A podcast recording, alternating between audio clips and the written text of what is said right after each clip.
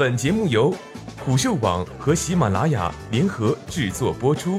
虎嗅网：一个不善于嗅闻气味的商人，不是一头好老虎。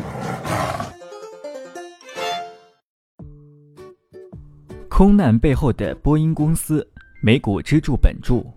文章来自悄悄格。当地时间三月十号，埃塞俄比亚航空一架客机失事，机上的一百四十九名乘客与八名机组人员全部罹难，其中包括八名中国乘客。直飞此次航班的飞机机型为波音七三七 MAX eight。引起注意的是，二零一八年十月二十九号，印尼失航空难事故造成一百八十九人罹难，当时直飞的飞机机型同样是波音七三七 MAX eight。在短短五个月内，同款机型就发生了两起空难。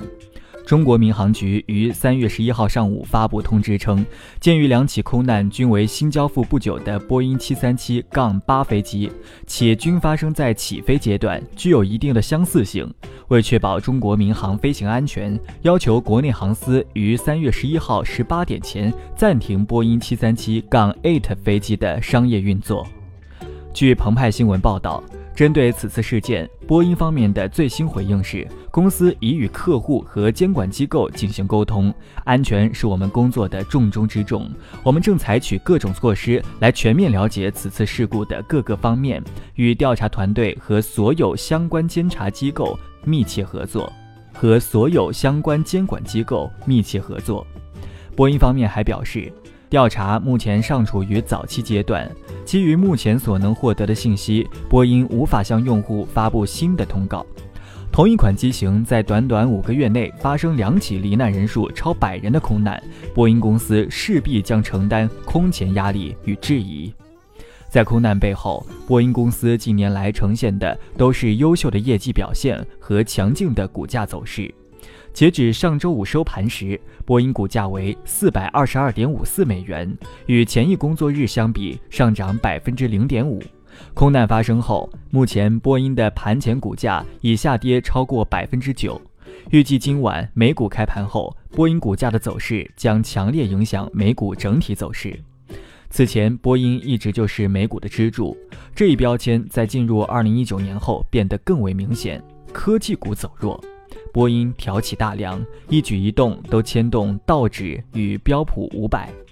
一月三十号，波音发布表现超出市场预期的二零一八年四季报。四季报显示，波音在截止二零一八年十二月三十一号的第四季度中，营收达到两百八十三亿美元，核心 EPS 五点四八美元。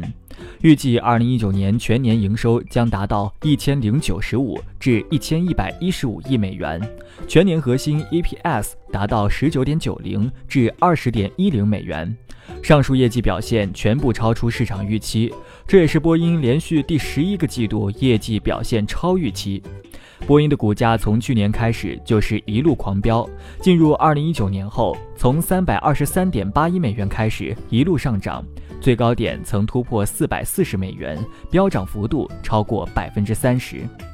由于波音为道琼斯指数三十只成分股中股价最高的一只，且目前是第二名联合健康股价的一点七八倍，股价的每一分涨落都影响着道指。波音股价上涨对美股股指的提振能力，甚至会超过市值排名更靠前的科技巨头们，比如亚马逊、苹果。此外，由于道指与标普五百的关联程度超过百分之九十，波音股价的长期走强对于美股整体走势都影响巨大。五个月内发生两起空难的波音，将在今晚迎来一场大考，连带着参加考试的还有整个美股市场。需要补充的一点是，波音的七三七系列是对波音来说相当重要的一款机型。在今年一月底的财报电话会上，波音 CEO 丹尼斯·穆伦伯格宣布，明年再决定是否启动797项目。此前五年，波音公司曾多次跟航空公司开展有关797项目的调研。综合外媒报道，波音797的配置将会介于洲际长途航班和境内短途航班的机型之间，即可运载225至275名乘客，不间断飞行距离约为8300至9300公里。这是波音十五年来第一次筹备新飞机。尽管还没有确定消息，但可以感知到波音对未来的规划。据《好奇心日报》的报道。